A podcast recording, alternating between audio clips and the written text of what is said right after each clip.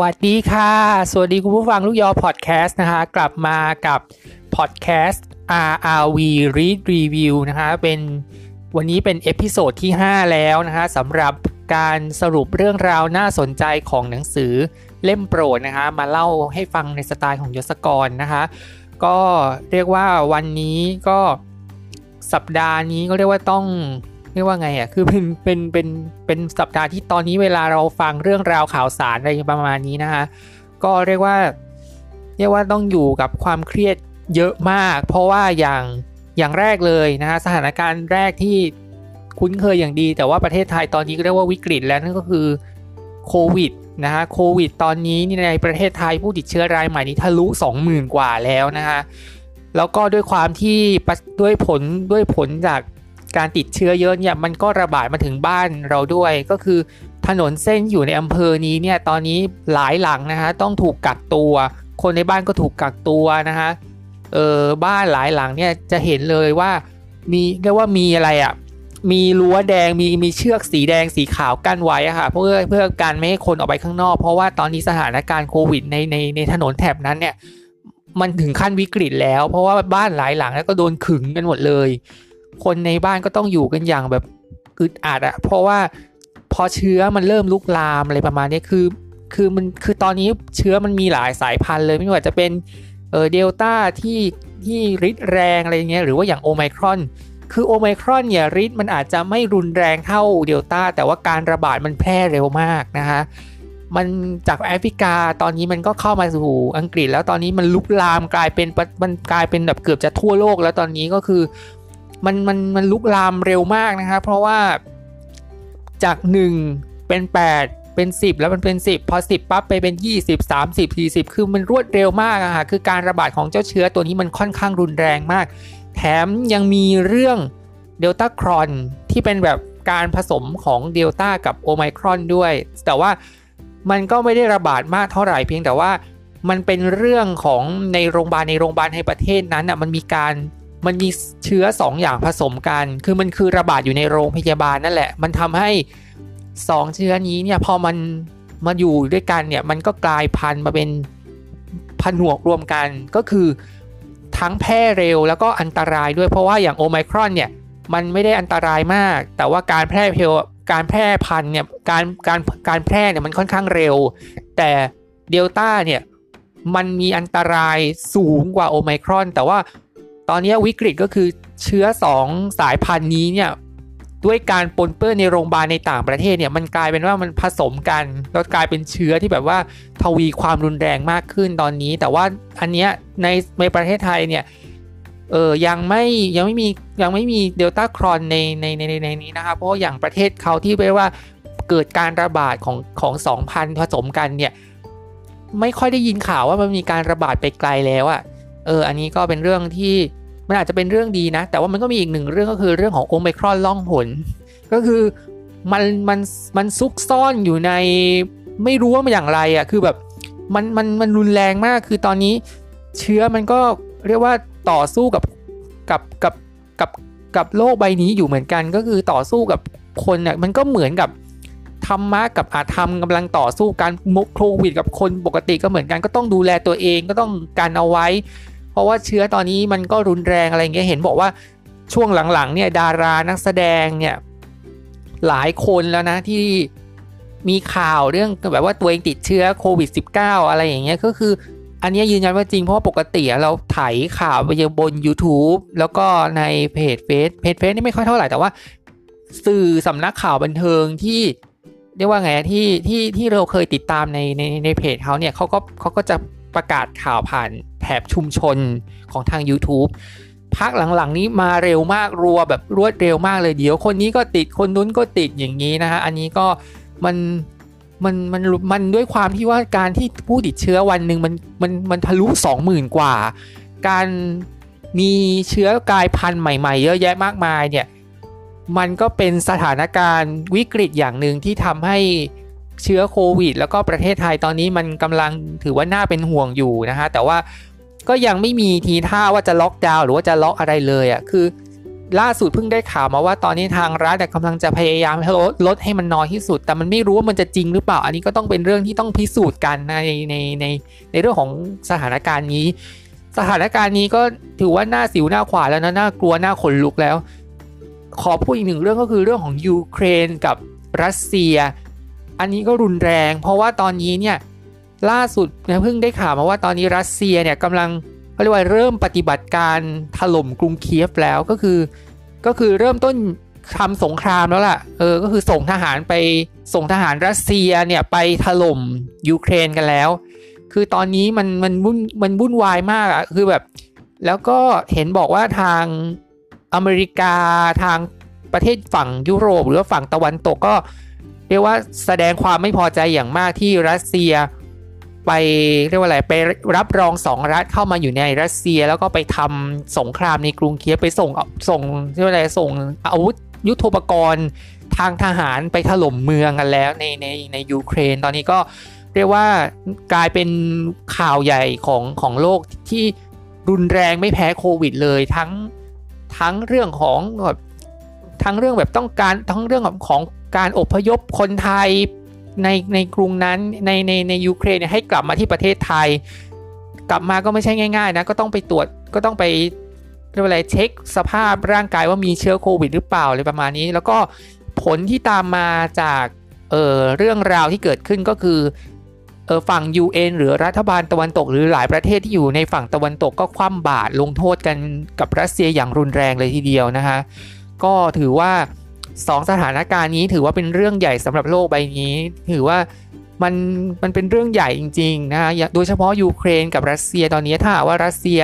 ยังปล่อยสถานการณ์แบบคุกคามเมื่อไหร่ มันจะกลายเป็นสงครามโลกอีกทีหนึ่งก็ว่าได้นะฮะอันนี้ก็เราก็อยู่ยากกันเพียงเพียงแต่ว่าคนไทยเนี่ยกำลังไปโฟกัสกับโควิดอะไรประมาณนี้ แต่ว่าก็อยากจะให้รับรู้ได้ว่า เออสภาพสถานการณ์ของการบุกรุกยูเครนของรัสเซียมันก็มีผลต่อตลาดหุ้นที่จมดิ่งอยู่นะคะคือมันมันน่ากลัวมาก เพราะว่าทั้งโควิดมันก็มีเรื่องที่มันทั้งทั้งสายพันธุ์ทั้งการติดเชื้อผู้ติดเชื้อก็เรียกว่ามากมาย สถานการณ์ก็ยูเครนรัสเซียก็รุนแรงเหลือเกินยังไงก็ก็ต้อง ส่งกำลังใจแล้วก็ดูแล้วก็แล้วก็เวลาที่จะเสพสื่อข่าวอะไรก็แล้วแต่เนี่ยก็ขอให้มีสติอย่างก็ขอให้ตั้งสติอย่างแน่วแน่มีวิจารณญาณ แยกแยะให้ออกนะคะไม่ใช่ว่าเวลาได้ยินข่าวแล้วก็เห็นไปด่าไปถล่มใส่คอมเมนต์กันอะไรประมาณนี้ มันก็เป็นเรื่องที่มันก็เป็นเรื่องที่ล้ำเส้นเกินไปนะ อันนี้ก็เป็นเรื่องสถานการณ์ที่เกริ่นนำกันก่อนเป็นชิดแชทสั้นๆ ก่อนจะเข้าสู่เนื้อหาพอดแคสต์นะคะ วันนี้เนื้อหาของพอดแคสต์ของ RRV Review เล่มที่ 5 นี้นะคะ จะมาพูดเรื่องเกี่ยวกับการสนทนากันบ้างดีกว่า เป็นหนังสือที่เกี่ยวข้องกับการคุยการสนทนา คือเวลานี้เนี่ยด้วยการสนทนาแม้ว่าช่วงหลังๆ เราจะสนใจสนทนากันแต่เรื่อง อย่างที่บอกอะโควิดเอยเราก็ต้องระวัง ยูเครนรัสเซียก็รุนแรง แล้วก็มีเรื่องอื่น ๆ อีกมากมาย ทั้งนี้เรื่องของชีวิตส่วนตัวแล้วก็สถานการณ์อะไรอย่างเงี้ยมันก็เลยทำให้คนมันกลายเป็นแบบว่าต้องเสพเรื่องราวเหล่านี้ซ้ำไปซ้ำมาจนกลายเป็นความเครียดอะเนาะแต่ว่าจริง ๆ แล้วเนี่ยบางก็มีบางคนเหมือนกันที่เวลาอยู่วงสนทนาเนี่ยเขาก็จะหาวิธีสนทนาที่มันน่าสนใจ ให้คนรู้สึกว่าเอ้ยอีเนี่ยมันเป็นคนที่พูดเรื่องราวหรือคุยอะไรมันก็สนุกไปทุกเรื่องเลย นี่แหละค่ะคือเรื่องราวที่เราจะมานำเสนอ ซึ่งเป็นหนังสือที่มีเรียกว่าอะไรเป็นหนังสือแนวจิตวิทยาที่นำเสนอเทคนิคเกี่ยวกับการคุยสนทนาของคนที่เรียกว่าไงอะใช้การสนทนาในทางที่ที่สนใจจนกลายเป็นคนคุยสนุกของ ของวงสนทนานั้นก็ว่าได้นะฮะวันนี้ก็จะมาพูดถึงหนังสือที่เรียกว่าเป็นของคนญี่ปุ่นที่มีประสบการณ์ในเรื่องของการเรียกว่าอะไรใช้ในการสื่อสารอะไรประมาณนี้นะฮะโดยวันนี้เนี่ยหนังสือเนี่ยเขาเรียกว่าเป็นหนังสือของคนญี่ปุ่นนะฮะที่หน้าปกเนี่ยอย่างที่ดูในหน้าปกเนี่ยมันจะมีรูปของสัตว์สัตว์น้อยตัวหนึ่งอะคือแบบทำท่าเป็นอมยิ้มอะไรอย่างเงี้ยแล้วก็มันก็มีคำพูดจากจากปากของสัตว์ตัวนั้นว่า ถึงพูดไม่เก่งก็ยังโอเคนี่นะฮะเนี่ยนะฮะเรียกว่าเป็นหน้าปกที่เรียกว่า เรียกว่าเรียกเรียกเรียกแขกได้อย่างพอสมควรนะคือเน้นความน่ารักเป็นเป็นเป็นเครื่องมือเป็นแบบเป็นกลยุทธ์ในการเป็นหน้าปกนะฮะที่จะสร้างความเรียกอะไรอะสร้างความน่ารักให้กับหนังสือเล่มนี้นะคะซึ่งหนังสือเล่มนี้นะคะเป็นหนังสือที่มีชื่อว่ากฎการสนทนาของคนคุยสนุกนะคะ ของทางสำนักพิมพ์วีเลนนะคะ โดยผู้เขียนหนังสือเล่มนี้ก็คือคุณโยชิดะเทรุยุกินะคะ ซึ่งหนังสือเล่มนี้เนี่ยนะคะจะเป็นหนังสือที่นำเทคนิคสุดยอดเคล็ดลับของคนมีชื่อเสียงนะคะไม่ว่าจะเป็นพิธีกรชื่อดัง หรือนักร้องนักแสดงที่มีชื่อเสียงนะคะที่จะทำให้พวกเขาดูกลายเป็นคนที่คุยสนุกและเวลาแล้วเวลาพูดหรือว่าคุยสนทนากับใครเนี่ยมันก็จะมีเสน่ห์ที่น่าสนใจด้วยนะคะ โดยที่คุณโยชิดะเทรุยุกินะคะในในในในในหน้าที่การงานเนี่ยก็เป็นโปรดิวเซอร์มือหนึ่งของ NHK NHK นี่คือเป็นสถานีโทรทัศน์ของญี่ปุ่นนั่นเองนะคะผลิตรายการตลก ผลิตรายการวาไรตี้นะคะแล้วก็ผลิตรายการละครโทรทัศน์ให้กับสถานี NHK นะคะโดยหน้าที่การงานในปัจจุบันที่เขียนในท้ายเล่มนี้นะคะเขียนเขาเขาเขาบอกว่าปัจจุบันเนี่ยดำรงตำแหน่งเป็นผู้อำนวยการผลิตของฝ่ายพัฒนาการ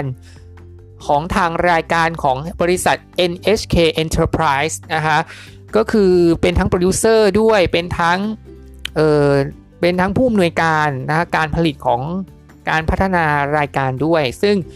เขาก็มีประสบการณ์ในเรื่องของการที่แบบว่าต้องเจอกับผู้คนมีชื่อเสียงมากมาย แล้วแล้วเขาเนี่ยก็จับสเสน่ห์หลาย ๆ อย่างของคนมีชื่อเสียงเนี่ยในการที่พูดคุยสนทนาในเรื่องของการแบบ แบบเวลาอย่างอย่างเวลาที่เขาเป็นโปรดิวเซอร์หรือว่าอะไรเนี้ยมันก็ต้องมันก็ต้องแบบอยู่แบบควบคุมการผลิตรายการที่ที่ที่ทาง NHK เขาได้เขาได้นำเสนอเอาไว้อะเนาะแล้วเขาก็นำเสนอมาได้อย่างน่าสนใจด้วยด้วยการที่เขาเป็นโปรดิวเซอร์แล้วก็การที่เป็นผู้อำนวยการด้วยนะในหน้าที่การงานของปัจจุบันของคุณโยชิดะนะคะเขาก็นำเสนอเทคนิคหลาย ๆ อย่างนะคะที่ เขาเรียกว่าเป็นกฎการสนทนาของคนคุยสนุกนะคะโดยที่เขาเนี่ยได้นำเรื่องราวประสบการณ์ในหน้าที่การงานนะฮะด้วยการที่ใกล้ชิดกับคนในวงการในวงการเนี่ยมาเล่าในหนังสือเล่มนี้ โดยที่เขาเสนอเป็นเทคนิคที่น่าสนใจนะครับเพื่อที่จะทำให้ผู้อ่านเนี่ยกลายเป็นคนที่สามารถนำเทคนิคที่เหล่านี้เนี่ยไปประยุกต์กับการใช้ในการที่คุณไปคุยกับในวงสนทนา แล้วกลายเป็นว่าการสนทนาที่เราพูดไปกับเพื่อนเนี่ยมันจะทำให้คนรอบข้างที่เราที่ฟังเราสดสนทนาเนี่ยจะรู้สึกว่ารู้สึกเลยว่าคนคนนี้มีเสน่ห์ในการคุย แล้วมันคุยแล้วมันสนุกมาก มันกลายเป็นว่าเขาคนนั้นก็จะเปลี่ยนจากคนคุยที่ไม่ที่ไม่เก่งอะ่ะคือคือคนคุยไม่เก่งเนี่ยก็สามารถที่จะเปลี่ยนตัวเองเป็นคนคุยสนุกได้ถ้าได้อ่านหนังสือเล่มนี้นะคะจริงๆแล้วเทคนิคมันมีหลายอย่างทีเดียววันนี้ เดี๋ยวเราจะมา เออสรุปไฮไลท์สำคัญสำคัญมาฝากกันนะคะ แต่ว่าใครก็ตามที่เออเรียกว่ายังไงอะ่ะมีปัญหาการบกพร่องในเรื่องของเทคนิคการพูดอะไรประมาณนี้นะคะอันนี้ถือว่าสำคัญ เพราะว่าหนังสือเล่มนี้มันรวบรวมทุกอย่างคือจริง ๆ หนังสือที่เกี่ยวข้องกับการพูดมันก็มีหลายเล่มแล้วนะในในในหนังสือเนาะแต่ว่าเทคนิคของคุณโยชิดะเนี่ยด้วยการที่เขาคลุกคลีอยู่กับเรื่องของการผลิตรายการโทรทัศน์เนี่ย ก็ต้องเจอกับผู้คนมากมาย แล้วก็จะเจอกับคนที่รู้สึกว่า คนที่มีเสน่ห์ในการสื่อสารในการที่จะบรรยายอะ่ะจนแบบว่าเขารู้สึกว่าอยากจะเอาเคล็ดลับเหล่านี้มาแบ่งปันในหนังสือเล่มนี้ เพื่อที่จะให้คุณผู้อ่านหรือคุณผู้ฟังที่กำลังฟังพอดแคสต์นี้อยู่เนี่ย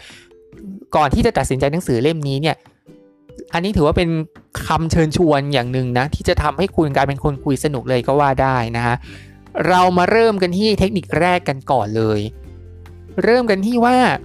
แล้วเราจะมีวิธีอย่างไรในการที่จะทำให้วงสนทนาเนี่ยมันสนุกยิ่งขึ้น คือตอนนี้เวลาเราไปอยู่ในวงสนทนากับใครเนี่ยคือปัญหาแรก ๆ ที่เกิดขึ้นอย่างสมมุติว่า ถ้าเริ่มต้นเนี่ยเราไปเจอกับคนกลุ่มนั้นใหม่ๆอะ่ะเราก็ด้วยความที่สภาพแวดล้อมกับของผู้คนอะมันแล้วก็สถานที่มันไม่เคยชินในสายตาเราอะ เราก็ไม่รู้จะเริ่มต้นยังไงใช่ไหมในการที่จะเริ่มเป็นคนที่คุยสนุกอะซึ่งเทคนิคนี้เนี่ยเดี๋ยวเดี๋ยวเทคนิคที่2เนี่ยเดี๋ยวจะมาเล่าให้ฟังว่าถ้าเจอกันเพิ่งครั้งแรกเราควรต้องทํำยังไง แต่ตอนนี้มาดูกันว่าวิธีเอาใจใส่ให้วงสนทนามันคุยให้คุยสนุกยิ่งขึ้นเนี่ยมันเริ่มต้นมายังไงนะฮะเริ่มต้นด้วยวิธีแรก พูดในสิ่งที่อีกฝ่ายคิดว่าสนุกไม่ใช่พูดเพื่อให้รู้สึกว่าตัวเองสนุก ก็คือ เราก็ต้องใช้การเรียกว่าอะไรอะใช้ การค้นหาเรื่องราวในการที่จะทำให้คนในวงสนทนาเนี่ยฟังเรื่องที่เราพูดที่เรารู้ที่เราพูดออกมาเนี่ยแล้วเขารู้สึกว่า เอ้ย มันสนุกจังเลยเห็นฟังแล้วมันสนุกมากๆ แล้วกลายเป็นว่าเป็นคนคุยสนุกอันนี้ก็เป็นเรื่องที่สำคัญนะไม่ใช่ว่า เอาให้ตัวเองสนุกแล้วก็ไปใส่บทสนทนา acting over อะไรประมาณนี้คือ อันนี้มันดูแบบ ปลอมอะคือคือความปลอมมันไม่ช่วยคุยสนุกนะ มันทำให้คนรู้สึกว่าเอ้ยอีนี่มัน act over ไปหน่อยเลยประมาณนี้นะฮะอันนี้ก็คิดอันนี้ต้องแยกแยะให้ออกนะว่า พูดในเรื่องที่เรารู้สึกว่ามันน่าจะสร้างความสนุกให้กับวงสนทนา ไม่ใช่ว่าพูดแล้วเราสนุกอยู่ฝ่ายเดียว แต่เขาไม่เก็ตเลย อันนี้ก็เป็นเรื่องที่มันมันน่าเสียดาย เพราะฉะนั้นแล้วเนี่ยก่อนจะพูดหรืออะไรเนี่ยก็ต้องแบบว่าหาเรื่องราวแล้วก็ ใช้วิธีการเล่าให้มันดีที่สุดนะต่อมาค่ะก็คืออ่านบรรยากาศของสถานการณ์แล้วค่อยพูด ไม่ใช่แค่พูดสร้างบรรยากาศอยู่ฝ่ายเดียว ก็คือดูสถานการณ์นั่นเองว่า ตอนนี้เขากำลังอยู่ในอารมณ์ไหน ถ้าอารมณ์ตอนนี้มันยังแบบนิ่งๆเฉยๆเราอาจจะยังไม่ต้องเริ่มต้นเกินให้มันแอคโอเวอร์ไปก็ได้ ดูสถานการณ์ไปเรื่อยๆแล้วก็ถ้าว่ามันมันสถานการณ์มันเริ่มแบบดีขึ้นอะไรเงี้ยเราก็แล้วเขาเปิดโอกาสให้เราพูดเนี่ย เราก็ต้องพูดเนื้อเรื่องคือ เราก็ต้องพูดเนื้อเรื่องให้มันสอดคล้องกับสถานการณ์ ดูสถานการณ์ไปแล้วก็วิเคราะห์ไปว่าอ่าตอนนี้คนที่อยู่ในวงสนทนาเขามีอารมณ์แบบไหน แล้วถึงจะแบบว่ามันจะช่วยในเรื่องของการแบบว่าในเรื่องของการแบบว่า เราจะหาเทคนิคยังไงในการที่จะทำให้วงสนทนามันกลับมาสนุกอีกครั้งหนึ่งสุดท้ายก็คือพูดด้วยมุมมองของตัวเองและทำตัวให้เป็นธรรมชาติ อันนี้อันนี้ก็สำคัญเพราะว่า ไม่ใช่ว่าไป act over อะคือแบบไม่ใช่แบบไปไปหยิบเรื่องของคนอื่นแล้วก็มาพูด acting over ทำตัวแบบแบบเกินเหตุอะไรอย่างนี้มันก็ไม่มันก็ไม่ใช่ว่ามันทำให้วงสาธนามันสนุกอะมันก็มองว่าอีนี่มันเวอร์อีนี่มันบ้าอะไรประมาณนี้ก็คือพูดในสไตล์ที่เป็นตัวของตัวเอง แล้วก็การลักษณะกายภาพท่าทางการในรูปในเรื่องของรูปลักษณ์ภายนอกเนี่ย ก็ต้องให้ไปเป็นตามสถานการณ์ไปเป็นตามธรรมชาติของตัวเอง ไม่ใช่ไป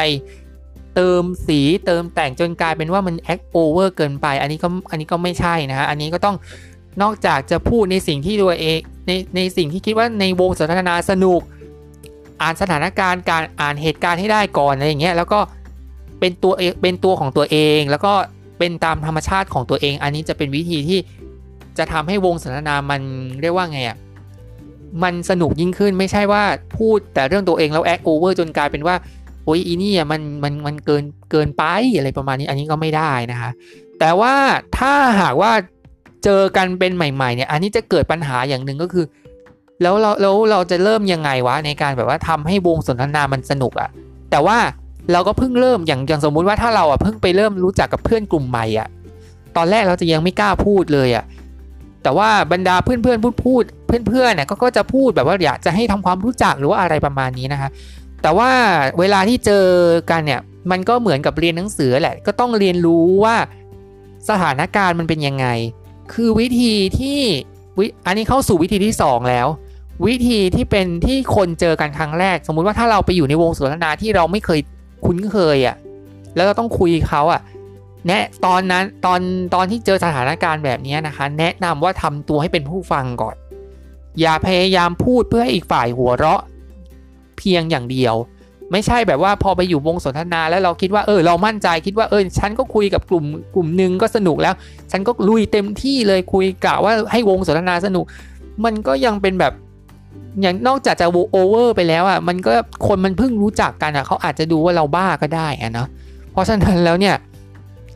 เวลาที่เจอกันใหม่ๆอะไรประมาณนี้ก็ควรจะสำรวมไว้ก่อน เงียบๆไว้ก่อน ฟังเรื่องราวให้มัน ให้มันอ่านสถานการณ์ให้ออกก่อนอะไรประมาณนี้คือ คือคือถ้าเวลาเจอกันครั้งแรกเนี่ยแนะนำให้ทำตัวเป็นผู้ฟังเสียก่อน แล้วจะแล้วค่อยพูดในสิ่งที่เขาเปิดโอกาสให้เราพูดก็คือให้เราพูดในในในทางของตัวเองก็คือเขาให้เปอร์เซ็นต์นะ โดยใช้การฟังเนี่ย ฟังประมาณ 80%แล้วพูดก็แค่ประมาณสัก 20%ก็พอ ไอการพูดเนี่ยมันจะเกิดขึ้นในตอนที่ เฮ้ย ถ้าสมมุติว่าถ้าเขาพูดมาเรื่องนั้นเรื่องนี้แล้วเขาเปิดโอกาสให้เราพูด เราก็ค่อยพูดก็ได้ ไม่ใช่ว่าไปนั่งวงสนทนาแล้วเราก็พูดแบบน้ำไหลไฟดับ อันนี้ก็ไม่เปิดโอกาสให้คนพูดเลย มันก็ยังแบบอันนี้มันก็โอเวอร์เกินไปอะไรประมาณนี้นะคะ ก็คือเน้นฟังเพื่อที่จะทำความรู้จักทำความคุ้นเคยกับวงสนทนาก่อนฮะเพราะว่าวงสนทนาที่เราไปดูไปไปคุยกันใหม่ ๆ เนี่ยเขาก็ยังไม่รู้เลยว่าอะเขาจะให้โอกาสเราพูดเมื่อไหร่ แต่ว่าเขาอาจจะให้เราแสดงความคิดเห็นแสดงความรู้สึกก่อนนะฮะแล้วการพูดก็เหมือนกับตอนที่นำเสนอเทคนิคแรกก็คือ ไม่ต้อง ไม่ต้องทำตัวให้มันแบบโอเวอร์เกินไปทำตัวเป็นแบบธรรมชาติ แล้วพูดในสิ่งที่เป็นตัวเราที่สุดนะฮะอาจจะอยู่กับการเป็นผู้ฟังเราอาจจะพูดได้ไม่เยอะอะไรประมาณนี้นะคะโดยที่รอให้อีกฝ่ายเขาอยากฟังที่คุณพูด แล้วเราก็ค่อยพูดแล้วกันก็คือ มันก็รอให้ว่าถ้าเขาเปิดโอกาสให้เราแสดงความรู้สึกผ่านการพูดออกมาเนี่ยก็คือก็ช่วงเวลานั้นแหละที่เราจะต้องพูดออกไปให้ได้ ให้วงสนทนา ให้คนที่รับฟังในวงสนทนาเนี่ยเขารู้ถึงแบบว่าความรู้สึกของคุณในการที่คุณได้ยินเรื่องที่คนคนนั้นพูดอะแล้วคุณจะรู้สึกอย่างไรนั่นเอง อันนี้ก็เป็นเทคนิคที่2นะคะต่อมาเทคนิคที่ 3 ก็คือ เวลาที่เราพูดคุยกับคนที่สนิทกัน อันนี้คือสเตจต่อไป ถ้าคนที่สนิทสนมกัน สามารถเล่าเรื่องตัวเองดู เรียนสามารถเล่าเรื่องตัวเองทั้งทั้งตัวเองเล่าให้เขาฟังแล้วเขาก็เล่าให้เราฟัง พอมันเริ่มสนิทไปสักพักหนึ่งอะการเล่าเรื่องของตัวเองดูเหมือน มันจะเกิดปัญหาก็คือมันจะมีเขาจะพูดเหมือนเราจะบ่นเนี่ยเหมือนเราบ่นอะไรสักอย่างหนึ่งอะไรประมาณนี้นะคะ แต่บางทีเนี่ยมันก็มีเทคนิคหนึ่งที่ช่วยให้การพูดนั้นน่าสนใจ เทคนิคนี้เนี่ยมันก็คือการเล่ารายละเอียดของ เนื้อหาของเรื่องราวที่เราพูดให้ชัดเจน เพื่อดึงดูดความสนใจของอีกฝ่าย แต่ต้องตบท้ายด้วยการหักมุมด้วยทิศทางที่ตรงกันข้าม ก็คือสมมุติว่า เรากำลังพูดกันแบบว่าเรื่องดีๆ ก็คือแบบสมมุติว่าถ้าเพื่อนคนนั้นอะเขากำลังจะแต่งงาน เราก็พูดเลยว่า เอ้ยฉันฉันเคยได้ยินว่า เอ้ยแฟนแกเนี่ยก็ดูแลแกอย่างดี ฉันก็เห็นว่าแกก็เรียกว่าไงจะแต่งงานกันแล้วอะไรประมาณนี้แล้วเราก็แบบว่าเฮ้ยฉันดีใจด้วยจริง ๆ นะ เธอกับเขาเหมาะสมจริง ๆ เพราะว่าฉันเห็นคู่ของเธอดูแลการและกันมาตั้งนาน จนกระทั่งแบบว่าศึกษาดูใจจนถึงขั้นแต่งงานแล้วอะไรเงี้ยแต่ว่าฉันก็อยากจะขอเป็นห่วงเนาะในเรื่องของการจัดงานแต่งงานก็คือในเรื่องของผู้คนนะเนาะในเรื่องที่โควิดอันเนี้ยก็ต้องดูแลในเรื่องของ ออสุขภาพดูแลเรื่องของร่างกาย ดูแลเรื่องของออทั้งหมดเลยทั้งเรื่องของงานแต่งงานที่ทั้งคู่คิดว่าฝันไว้ก็จัดการดีลให้ดี ดูแลทุกส่วนให้มันเพอร์เฟกที่สุดอะไรอย่างเงี้ยนะคะแล้วก็สถานการณ์โควิดก็เป็นห่วงเนาะว่ากลัวคนมาติดอะไรประมาณนี้ก็ถ้าเธอยังไม่ไหวเธอก็เลื่อนงานแต่งไปก่อนก็ได้ อันนี้อันนี้คือวิธีแรกก็คือ ถ้าสมมติว่าถ้าพูดด้เรื่องดีๆเนี่ย ก็หามุมที่ขัดแย้งเนี่ยมามาพูดในฐานะที่เป็นการแสดงความห่วงใยไว้ก่อน อันนี้คือห่วงใยนะคือแบบเริ่มต้นด้วยเรื่องดี เริ่มต้นจบเรื่องดีด้วยเรื่องแย่ แต่ว่าถ้าเป็นเรื่องแย่แล้วจบด้วยเรื่องดี มันจะมีตัวอย่างก็คืออย่างเอาอย่างสถานการณ์โควิดกันก่อน เพราะว่าเรื่องแย่ๆอย่างตอนนี้คือแบบเนี่ยตอนนี้โควิด ตอนนี้มันแย่มากเลยเธอตอนนี้สถานการณ์ตอนนี้มันแบบยอดผู้ติดเชื้อสองหมื่นกว่าแล้วนะ ตอนนี้เธอต้องแล้วเห็นบอกว่าเธอจะไปต่างประเทศเนี่ย เธอก็ต้องดูแลตัวเองให้ดีนะ แล้วก็แบบว่าเออทางรัฐเขามีมาตรการอะไร เธอก็ต้องทำตามนะ แต่ว่าแล้วก็ปิดท้ายด้วยเรื่องดีก็คือแบบว่า ถ้าเธออยู่แล้วสบายใจอยู่แล้วแฮปปี้อะไรประมาณนี้ก็ส่งรูปมาอวดให้กับพวกเราดูนะอะไรประมาณนี้เขาก็จะได้แบบว่าเออเรียกว่าอะไรอะอย่างน้อยก็ทำให้การเดินทางของเขาเนี่ยแบบว่าอย่างน้อยก็ได้เก็บเรื่องราวดีๆ ที่หลงเหลือมาให้เราบ้าง แต่ว่า เรื่องราวทั้งสองไม่ว่าจะดีหรือว่าจะแย่เนี่ยมันก็ต้องใช้เรื่องหักมุมในทางที่มันเป็นตรงกันข้ามเพื่ออย่างดีแล้วแย่เนี่ยจะช่วยในเรื่องของการระวังตัวให้เขา แต่แย่แล้วดีเนี่ยก็จะทำให้เขามีความหวังขึ้นอะไรประมาณนี้นะฮะอันนี้ก็เป็นเทคนิคต่อไป ต่อมาก็คือเรื่องของการพูดในที่ประชุมและการนำเสนอ คือการพูดและการนำเสนอเนี่ยมันจะเกิดปัญหาอยู่อย่างหนึ่งก็คือเวลาเราเสนอไอเดียเนี่ย เออเราพูดนำเสนอไอเดียอะไรสักอย่างให้เขาฟังเนี่ยแล้วมันจะเกิดก็คือว่าถ้าเรามัวแต่พูดเรามัวแต่เสนอไอเดียตัวเอง โดยที่ไม่ฟังความเห็นของคนอื่นเนี่ยมันก็เป็นการเหมือนกับเอายึดของตัวเองมาเป็นที่ตั้งอะแล้วเราก็จะกลายเป็นแบบว่า คุณก็จะไม่ไม่ยอมรับความคิดเห็นของอีกฝ่ายเลย วิธีที่คุณโยชิดะนะฮะนำเสนอก็คือเวลาที่คุณพูดหรือว่านำเสนอเนี่ย ถ้าคุณกลั่นกรองความคิดเห็น และนำความคิดเห็นของคนอื่นมาปรับเปลี่ยนจนเปลี่ยนเป็นไอเดียใหม่เนี่ยไอเดียของคุณก็จะได้รับยอมได้รับการยอมรับว่ามันน่าสนใจยิ่งขึ้นก็คือ ถ้าหากว่าคุณเนี่ยเป็นคนที่นำเสนอไอเดียอะไรเนี่ยคุณก็ต้องฟังความคิดเห็นของคนอื่น แล้วก็ ลองดูว่าความคิดเห็นของคนอื่นนั้นเนี่ยมันจะช่วยในเรื่องของงานไอเดียในส่วนอย่างไรบ้างดีในส่วนไหนแล้วก็ อะไรที่ควรที่ควรจะระมัดระวัง ถ้าหากว่าคุณกลั่นกรอง แล้วก็นำความคิดเห็นเนี่ยแล้วมากลั่นกรองจนกระทั่งแบบว่า เปลี่ยนโครงสร้างของไอเดีย คือไอเดียมันอาจจะเดิมก็ได้ แต่ว่าการเอาคอมเมนต์ของคนอื่นเนี่ยมันจะช่วยในเรื่องของการแบบว่าปรับเปลี่ยนเนื้อหาในการเสนอไอเดียเนี่ยให้ทุกคนยอมรับได้ การที่ทุกคนยอมรับในไอเดียที่เรานำเสนอโดยการผ่านการฝังผ่านการความคิดเห็นจากคนอื่นเนี่ย มันก็จะทำให้ตัวเราเนี่ยคงรูปแบบรักษาไอเดียที่เรานำเสนอไว้อย่างดีอย่างที่เราต้องการเพียงแต่ว่ามันอาจจะไม่ได้ในสิ่งที่เราต้องการทั้งหมด แต่อย่างน้อยบางส่วนน่ะมันก็ยังหลงเหลืออยู่ แล้วการที่ไอเดียคนอื่นเนี่ยมานำเสนอมากลั่นกรอง แล้วก็มาดัมามาปรับโครงสร้างทั้งหมดเนี่ยมันจะทำให้คนอื่นๆ รู้สึกว่าเฮ้ยฉันมีส่วนร่วมในไอเดียนี้ด้วยนะ ในการที่ฉันแสดงความเห็นความคิดเห็นนี้ออกไป แล้วกลายเป็นว่า ทุกคนก็ยอมรับไอเดียของเรา จนกลายเป็นว่าเราก็กลายเป็นคนสนทนาเก่งที่รับที่เราไม่ได้แบบว่าอวดพูดอย่างเดียว แต่คุณก็รับฟังแล้วก็เขาจะรู้ใจเขาใจเราในการแบบว่า ปรับเรื่องราวในในในประเด็นนั้นให้กลายเป็นไอเดียที่เป็นไอเดียเดิมที่คุณคิดไว้ แต่มันก็มีเรื่องของการปรับเปลี่ยนบางส่วนที่จะทำให้ให้เอาใจคนที่พูดคนที่เขานำเสนอความคิดเห็นของเรื่องราวนั้นๆน่ะ แล้วกลายเป็นว่าการสนทนามันก็ไม่ใช่เป็นแบบว่า ยึดหลักแต่ไอเดียของตัวเอง แล้วก็โครงสร้างของตัวเองเป็นหลักอะไรประมาณนี้นะคะ ก็คือแบบว่า อย่างน้อยอะก็ต้องเอาความรู้สึกของคนอื่นเนี่ยมาเป็นส่วนหนึ่งในการสร้างเรื่องราวต่างๆ ให้ยอมรับทั้งตัวเองแล้วก็คนที่อยู่รอบข้างได้นะฮะอันนี้ก็เป็นคือมันคือมันคือการเอาตัวเอาความเห็นของเราเองแล้วก็มาปรับกับความเห็นของเขา อะไรดีก็เก็บไว้อะไรที่อยากให้เปลี่ยนก็เปลี่ยนปรับเปลี่ยนใหม่จนกลายเป็นโครงสร้างไอเดียใหม่ที่กลายเป็นแบบว่าสร้างการยอมรับให้กับคนในที่ประชุมมากยิ่งขึ้น อันนี้ก็เป็นเทคนิคหนึ่งที่ อันนี้ก็อยากจะให้กับคนที่เออนำเสนอไอเดียหรือว่าอะไรเงี้ยก็ลองแบบว่าลองเอาเทคนิคนี้ไปใช้นะเพราะว่ามันก็ไม่มีใครเห็นด้วยกับไอเดียนี้กันหมดทุกคนหรอกบางคนก็ยังอาจจะคาใจในเรื่องแบบในในส่วนต่างๆอะ่ะ แต่ว่าถ้าคุณรับฟังแล้วคุณแบบเข้าใจในสิ่งที่เขาพูด แล้วก็ลองคิดว่าเฮ้ยเขามันก็น่าดีนะ แล้วก็มาปรับปรับเปลี่ยนไอเดียโครงสร้างให้มันแบบให้ให้ในในแต่ละเนื้อหาเนี่ยแล้วสร้างเรื่องราวให้กลายเป็นคนคุยสนุกเนี่ยมันที่มันจะเป็นวิธีที่ทั้งได้ไอเดียที่คุณต้องการ แล้วก็เห็นใจคนอื่น เห็นใจคนเห็นใจเพื่อนร่วมงาน เห็นใจในที่ประชุม แล้วมันจะกลายเป็นว่าทุกคนก็จะยอมรับไอเดียของคุณได้นะคะ ต่อมาก็คือเรื่องของ เดี๋ยวนี้เนี่ยเวลาเราไปรีเสิร์ชหรือว่า เวลาไปดูสถานที่ท่องเที่ยวต่างๆ นานาเนี่ยเดี๋ยวนี้พักหลังๆเนี่ยมักจะเวลามันจะมันจะเกิดขึ้นตอนที่ว่าเวลาเรากำลังกำลังกำลังจะค้นหาสถานที่ท่องเที่ยวในวันหยุดเนี่ยช่วงหลังๆมาเนี่ยเราไม่ค่อยสนใจในเรื่องแบบว่า กระแสในเรื่องของความคิดเห็นเลยอะ่ะคือจะเน้นสถานที่แห่งความแบบที่ป๊อปปูล่ามากๆอะ่ะ คือคือมันคือสมมุติว่าถ้าสมมุติถ้าเราอย่างตอนนี้ที่มันเป็นประเด็นมาก ๆ เลยก็คือเรื่องของถ้ำนาคาที่แบบว่า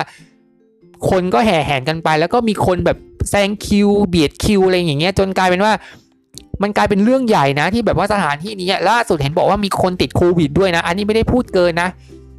ตอนนี้ถ้ำนาคามันก็ถูกสั่งปิดไปชั่วคราว เพราะว่ามันด้วยความที่คนมันพอด้วยความที่ที่เนี่ยมันนิยมมากขึ้นเรื่อยๆ เนี่ย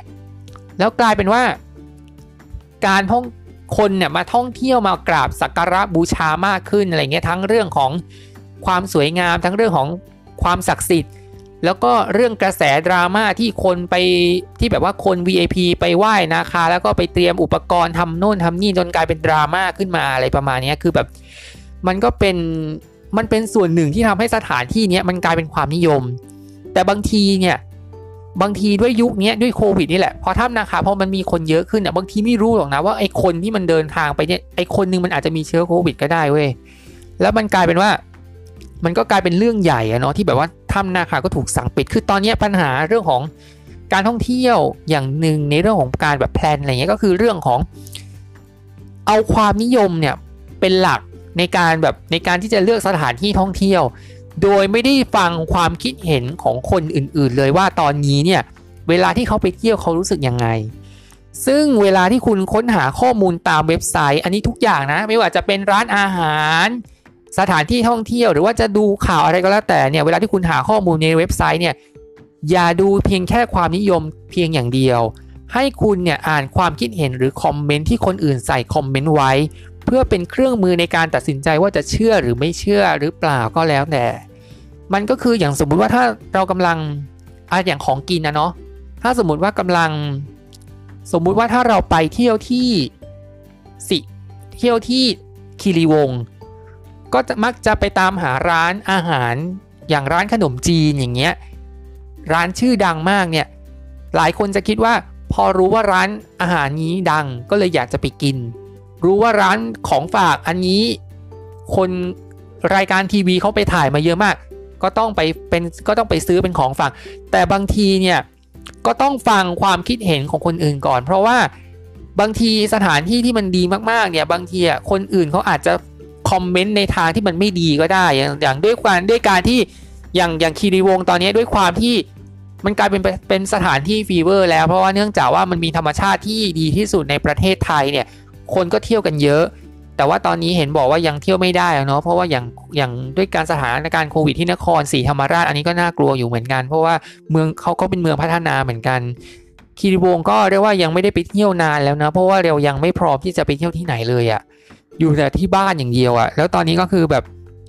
พอสถานที่เนี่ยมันเปลี่ยนไปถ้ำนาคาเนาะมันก็นิยมแทนอะ่ะคนก็ไปแห่แหนกราบไหว้กันอะไรประมาณนี้นะก็ไม่ค่อยไหว้ไอ้ไข่แล้วอะ่ะตอนนั้นอะ่ะ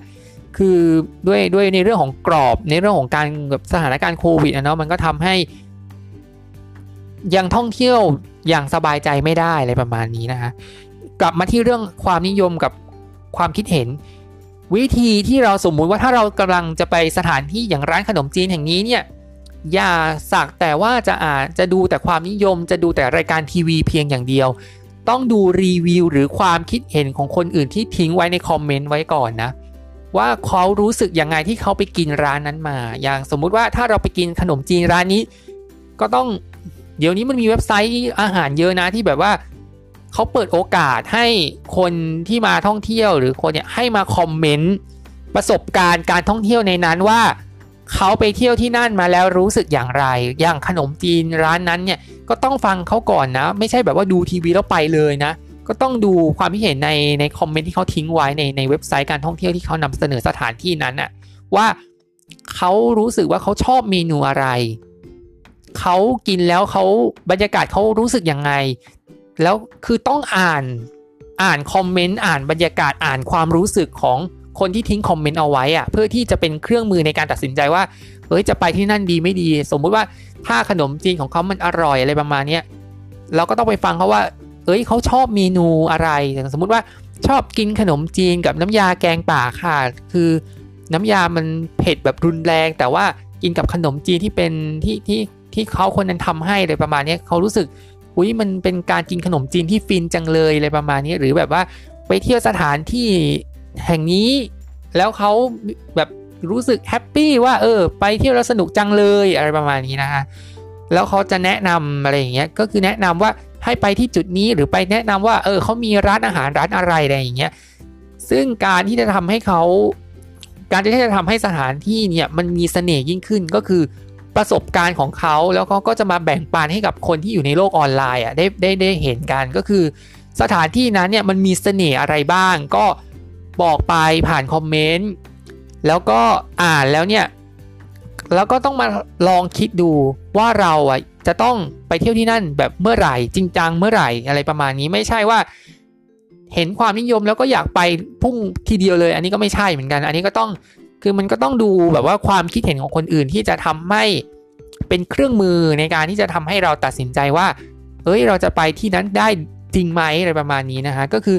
ต้องดูความรู้สึกของเขามาเป็นเครื่องมือในการตัดสินใจ ไม่ใช่ดูจากสื่อแล้วก็ พุ่งตรงไปอยู่ที่นั่นเลยนะคะก็ต้องดูเรื่องของกระแสความเป็นอยู่ด้วยนะว่าเขารู้สึกยังไงเขารู้สึก happy ไหมถ้าเขาถ้าเขา happy เฮ้ยเราก็เริ่มรู้สึกว่าเอ้ยเราก็อยากจะไปเที่ยวที่นั่นจังเลยอะไรประมาณนี้นะคะอันนี้ก็เป็นอะไรที่ต้องเวลาจะเที่ยวสักที่หนึ่งกินร้านอาหารร้านไหน หรือว่าจะค้นหาข้อมูลหรือว่าฟังข่าวอะไร ก็ต้องฟัง comment ก่อนว่าเขารู้สึกอย่างไรกันก่อนนะคะอันนี้ก็เป็นเทคนิคที่น่าสนใจ มาถึงเรื่องสุดท้าย เรื่องสุดท้ายก็คือเรื่องวงสนทนาของคุณผู้หญิงกันบ้างดีกว่า มันมีหัวข้อ 3 หัวข้อที่เรียกว่าที่จะพบเจอในวงสนทนาของผู้หญิงที่จับกลุ่มเมาส์กันนะฮะ ก็คือเรื่องของผู้หญิงเนี่ยมันเวลาแบบเวลาไปนัดไปร้านกาแฟไปคาเฟ่อะไรเงี้ยก็จะมานัดกลุ่มเพื่อนสาวๆมานั่งคุยกันสั่งกาแฟสั่งเค้กอะไรกันประมาณนี้ แล้วอีกหนึ่งอย่างที่เรียกว่ามันจะเป็นความสนุกในวงสนทนาก็คือ จะพูดเรื่องราว 3 เรื่องนี้ในวงสนทนาของผู้หญิงด้วยกันเองนะคะ อันนี้ก็คือเป็นเนื้อหาที่โยชิดะเนี่ยเก็บรวบรวมมาคือจริงๆอะเรื่องวงสนทนามันมีหลายเรื่องแหละเออที่ที่ผู้หญิงแต่ละคนสนใจแต่ว่า โยชิดะเนี่ยเขาบอกว่า 3 เรื่องนี้เนี่ยเป็นเรื่องที่จะพบเจอมากในวงสนทนาผู้หญิงด้วยการที่คุยกันอยู่บ่อยๆนะคะวงสนทนาที่น่าสนใจข้อหัวข้อแรกก็คือเรื่องของการลดน้ำหนักนั่นเอง หรือว่าไดเอทเขาบอกว่าการไดเอทกับสุขภาพเป็นเรื่องที่ทุกคนให้ความสนใจ เวลาที่เจอข้อมูลว่าเขาลดน้ำหนักขึ้นสำเร็จอย่างนี้หรือเขาดูแลตัวเองร่างกายอย่างไร คนก็อยากจะรู้ข้อมูลว่าเขามีวิธีอย่างไรเท่านั้นเอง คืออันนี้เนี่ยมันเป็นเป็นหัวข้อที่น่าสนใจมากๆ ก็คือแบบว่า คือเรื่องของสุขภาพของผู้หญิงเนี่ยด้วยด้วยยุคนี้ที่แบบว่า ผู้หญิงรักสวยรักงามมากขึ้น ดูแลตัวเองมากขึ้น รักษาสุขภาพมากยิ่งขึ้นอย่างเงี้ยหลายคนเวลาที่แบบอย่างสมมุติว่าถ้าเราอะไปนั่งร้านกาแฟแล้วเจอแล้วเรายังแบบยังมียังมีปัญหาข้องใจในเรื่องของสัดส่วนอย่างเงี้ย เราก็อยากจะมานั่งถามพวกพวก เพื่อนเพื่อนแก๊งสาวๆกันเนี่ยว่าเฮ้ยเธอเฮ้ยแบบเฮ้ยนี่เฮ้ยเจน เธอน้ำหนักลดลงนี่แล้วแบบว่า เธอมีวิธียังไงอะที่จะทำที่ฉันอยากมีหุ่นดีกับเธอบ้างอะไรอย่างเงี้ยเจนเนี่ยก็จะนำเสนอข้อมูลในการแบบว่าเอ้ยฉันลดน้ำหนักด้วยการแบบว่าออกกำลังกายนะ เออแล้วก็ควบคุมอาหารกินอาหารให้ครบห้าหมู่แล้วก็ออกกำลังกายอย่างเหมาะสมอะไรประมาณนี้ก็คือแบบมันมันมันเป็นหัวข้อที่ มันมันไม่ได้ส่งผลแค่วงสนทนาสนุกนะ เราอาจจะได้เทคนิคบางอย่างหรือข้อมูลบางอย่างของการที่ทำที่เขารู้สึกว่าเขาลดน้ำหนักแล้วเขาประสบความสำเร็จอะแล้วเขาก็จะกลายเขาก็จะได้เป็นไอเดียเป็นแบบเป็นกำลังใจที่ดีว่า เออไอวิธีนี้มันน่าสนใจนะเดี๋ยวฉันจะลองทำดูอะไรประมาณนี้ อันนี้ก็เป็นเป็นเทคนิคแรกก็คือแบบทั้งเรื่องของการลดน้ำหนัก แล้วก็เรื่องราวข่าวสารสุขภาพอะไรอย่างเงี้ยที่แบบว่า ผู้หญิงจะสนใจมากๆ แล้วก็จะเป็นหนึ่งในวงสนทนาที่แบบว่าที่คนจะพูดถึงมาก ต่อมาอันนี้ก็เยอะเหมือนกัน แล้วก็มีประสบการณ์ส่วนตัวด้วยก็คือเรื่องของโหราศาสตร์ดูดวง แล้วก็เรื่องอย่างอื่นที่เกี่ยวข้องกับเรื่องของการทำนายดวงชะตา ผู้หญิงเนี่ยเขาบอกว่าให้ความสนใจกับการดูดวงมากมาก ๆ เลยทีเดียวนะฮะเพื่อให้ได้คำทำนายเนี่ยที่จะนำไปปรับใช้กับการใช้ชีวิต หรือนำมาพูดคุยในกลุ่มสนทนาที่เป็นผู้หญิงด้วยกัน อันนี้เนี่ยมันต้องเล่าประสบการณ์เนาะว่าด้วยความที่เราอะมีเพื่อนผู้หญิงค่อนข้างเยอะ เราอะด้วยความที่เราส่วนหนึ่งเราก็พกหนังสือไปอ่านที่นั่นที่นี่อะไรประมาณเนี้ยโดยเฉพาะอย่างยิ่งนะ magazine บันเทิงอะไรเงี้ยเราจะพกไปบ่อยมากอะไรประมาณนี้บางทีก็ไปอ่านแบบอ่านไปตอนช่วงพักอะไรประมาณนี้นะคะแล้วเวลาเพื่อนเนี่ยเวลาจะมาขอยืม magazine เราอ่านเนี่ยก็ก็จะอ่านไปเรื่อยๆ อ่านไปดูดูเรื่องราวดาราคนนั้นคนนี้อะไรเงี้ย แต่มันจะมีอยู่สิ่งหนึ่งที่ถ้าเขาอ่านเรื่องนี้เมื่อไหร่เนี่ย คนก็จะแห่แหนคนก็จะมาโฟกัสกันเต็มที่ก็คือเรื่องทำนายดวงชะตาราศีเออ อันนี้ก็เป็นเรื่องที่เฮ้ยเวลาเห็นผู้หญิงคุยกันเรื่องนี้มันก็สนุกจริงๆนะอันนี้ยืนยันว่าจริง เพราะว่าเวลาที่ผู้หญิงเห็นหน้าดูดวงเมื่อไหร่ปั๊บเนี่ยเขาก็จะดูเลยเขาก็ฉันจะดูเลยว่าอะฉันราศีลัคนาราศีนี้ฉันต้องดูว่าเออดวงตอนนี้มันเป็นยังไง คือ ไอ้ magazine ที่เราอะพกไปอ่านเนี่ยบางทีมันเอาไปแล้วอะ แต่แต่บางทีเพื่อนเวลาเห็นดูดวงอะ ไอเราก็เตือนแล้วนะบอกว่าเฮ้ยดวงรายปักษ์นี้มันมันน่าเบื่อแล้วนะมันเลยไปแล้วอะไรประมาณนี้ก็บอกเฮ้ยไม่เป็นไรฉันก็ดูเฉยๆดูว่ามันสนุกสนุก คือข้อมูลข้อมูลดวงในหนังสือกับข้อมูลความเป็นจริงในตอนนี้มันคนละเรื่องกันแล้วไงมันไม่ใช่มันไม่ใช่คือคือดวงมันเปลี่ยนตลอดเวลาดาว มันก็เปลี่ยนย้ายอยู่ตลอดเวลามีผลกับดวงอย่างนั้นอย่างนี้ เดี๋ยวดีเดี๋ยวร้ายอะไรประมาณเนี้ยแต่ว่ามันก็คือความสนุกไงก็คือแบบเพื่อนผู้หญิงมันก็ยังจะพูดด้วยกันว่าเฮ้ยฉันราศีนี้ฉันขอเช็คดวงหน่อยว่าเป็นยังไงทั้งทั้งที่ดวงมันเอาไปแล้วทั้งทั้งที่แบบว่า ไอ้ปากไอ้ไอ้ลักษณะดวงที่ไอ้เพื่อนมันอ่านในเล่มนั้นนะที่มันเอาไปแล้วอะมันก็ยังเล่นกับเพื่อนๆอยู่มันก็ยังเล่นสนุกในเรื่องของการคุยไอเดียกันอยู่อะมันมันมันเป็นเรื่องที่เอาก็จริงแต่มันก็สนุกอะเออเราเองก็ยังสนุกเลยก็คือแบบว่าเฮ้ยดวงมันเอาไปแล้วมันก็ยังอ่านเนาะก็คือเนี่ยมันเป็นเรื่องจริงอะเพราะว่าโหราศาสตร์ดวงแล้วก็เสแล้วก็เรื่องอื่นๆเนี่ยผู้หญิงจะโฟกัสมากอะไรอย่างเงี้ยอย่างมูเตลูอะไรประมาณนี้เห็นบอกว่าล่าสุดมี วอลเปเปอร์เสริมดวงอะไรประมาณนี้แบบเออ อันนี้ก็เป็นเรื่องที่น่าสนใจอะก็คือแบบเขาก็เขาจะคุยกันอะยิ่งแบบโซเชียลตอนนี้แบบเห็นบอกว่าเห็นมีวอลเปเปอร์วอลเปเปอร์เสริมดวง มีเบอร์มงคลอย่างเงี้ยคือแบบคนก็จะถามมันเลยว่าเฮ้ยเธอทำไมชีวิตเธอดีจังเลยอะเธอมีเทคนิค เธอมูเตลูอย่างไรอะไรประมาณนี้ทำไมเธอแบบเฮ้ยทำไมเธอมีแฟนดีขนาดนี้ทำไมกิจการเธอดีขนาดนี้อะไรประมาณนี้คือแบบ เขาก็จะนั่งคุยกันแบบว่า แบบ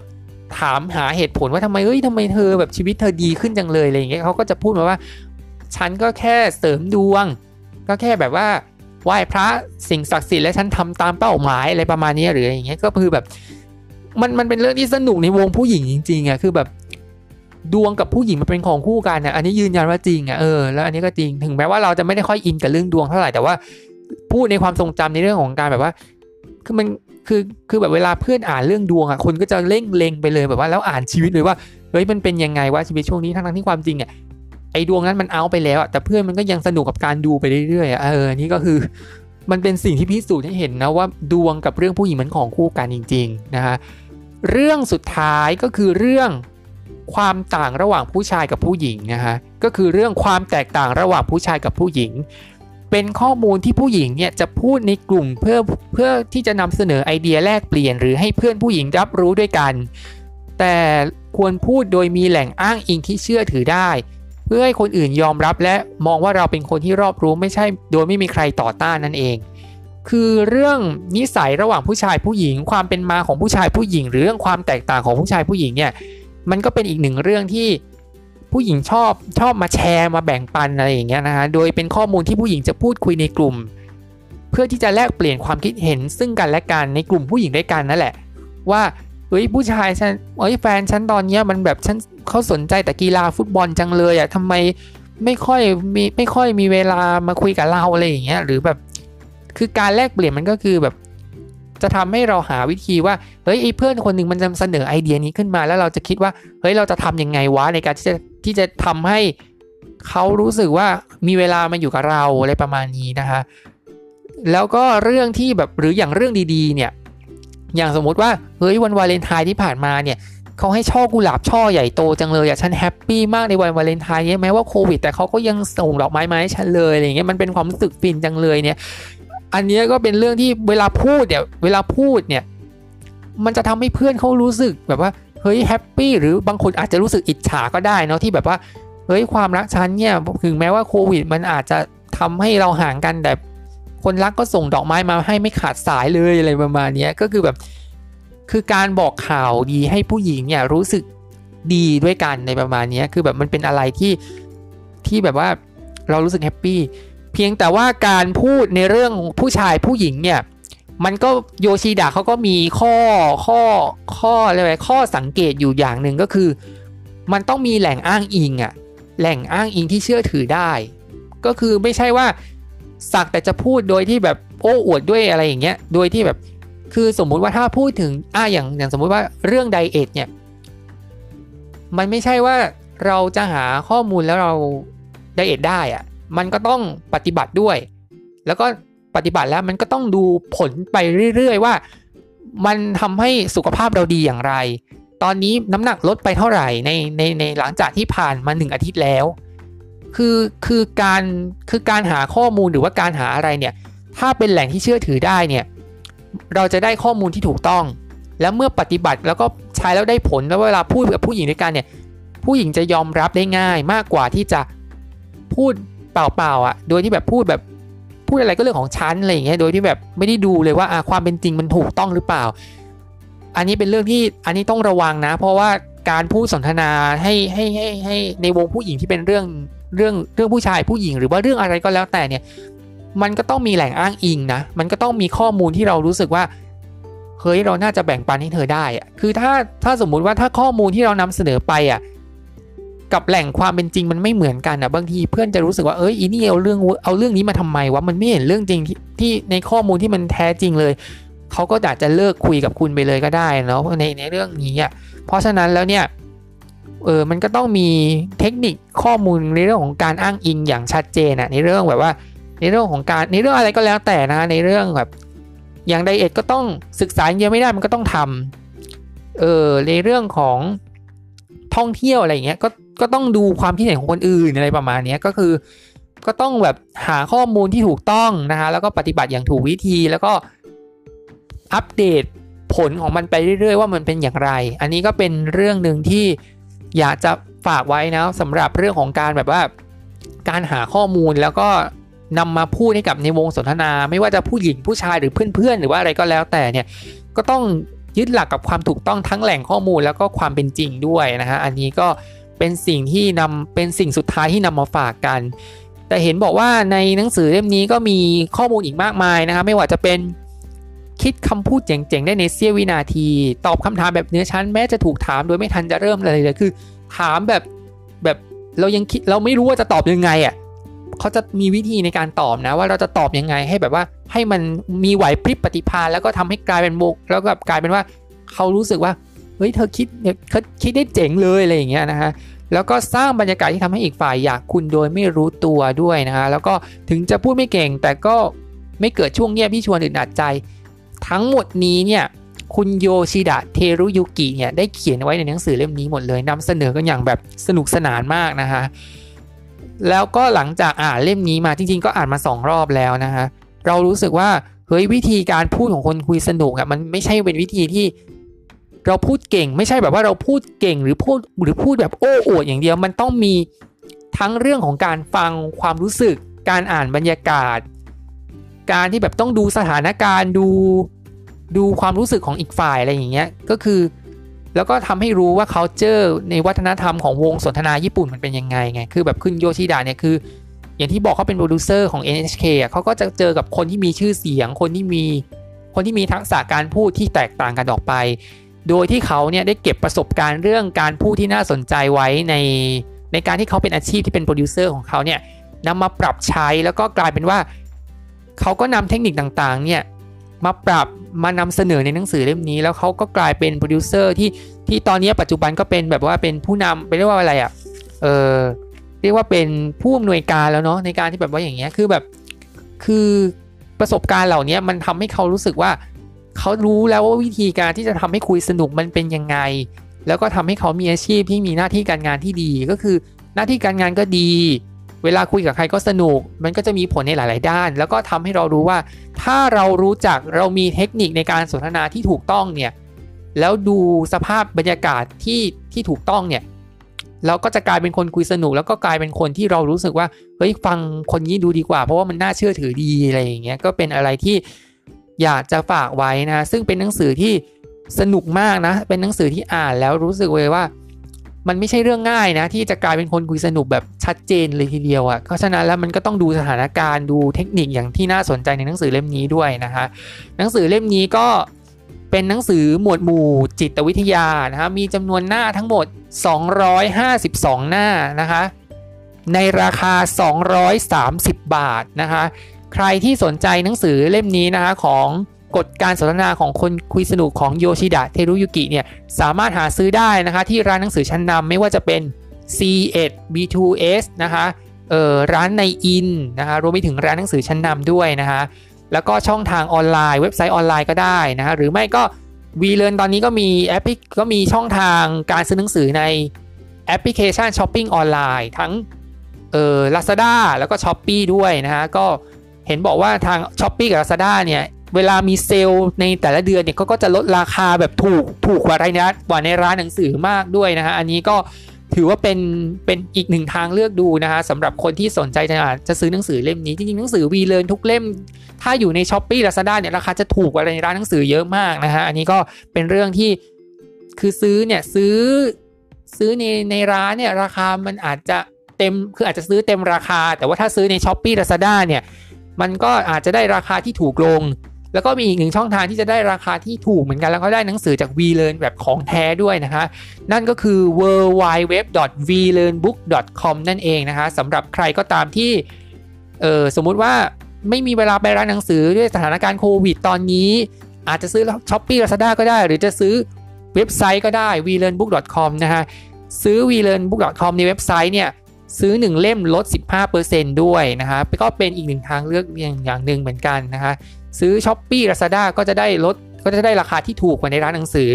ซื้อใน w w w v l e a r n b o o k c o m ซื้อแต่ละเล่มจะได้ส่วนลดเล่มละ 15%ด้วยนะคะอันนี้ก็เป็นสิ่งที่นำมาฝากกันนะฮะสำหรับใครก็ตามที่มีปัญหาเรื่องการพูดคุยการสื่อสารอะไรอย่างเงี้ยอันนี้เป็นหนังสือที่แนะนำเลยว่าควรมีติดตัวไว้นะคะแล้วคุณจะกลายเป็นคนคุยสนุกยิ่งขึ้นด้วยนะคะ ก็ทั้งหมดก็ประมาณนี้นะคะสำหรับเรื่องราวของหนังสือเล่มที่ 5 แล้วของ RRV Read Review ของของหนังสือเล่มที่ 5 นี้นะคะ ก็ฝากไว้ด้วยนะคะสำหรับช่องทางการรับฟังของลูกยอพอดแคสต์นะคะทั้งทาง streaming podcast ไม่ว่าจะเป็น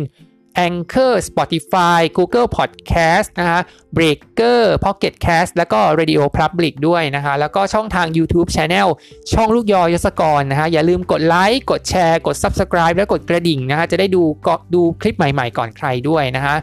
แล้วก็สำหรับวันนี้ก็หมดเวลาแล้วนะขอบคุณผู้ฟังที่รับฟังมาตั้งแต่ต้นจนจบนี้ด้วยนะคะ ถ้ามี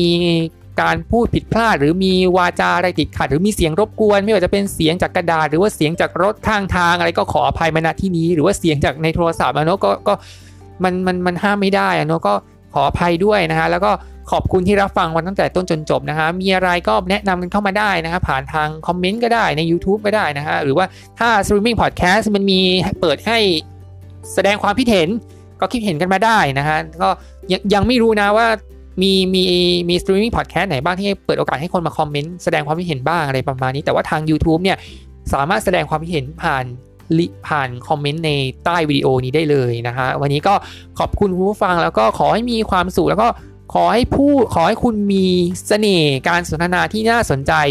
แล้วคุณก็จะกลายเป็นคนคุยสนุกยิ่งขึ้นนะครับวันนี้ก็ขอบคุณสำหรับการรับฟังวันตั้งแต่ต้นจนจบ แล้วพบกันใหม่ EP ต่อไปนะคะ สวัสดีค่ะ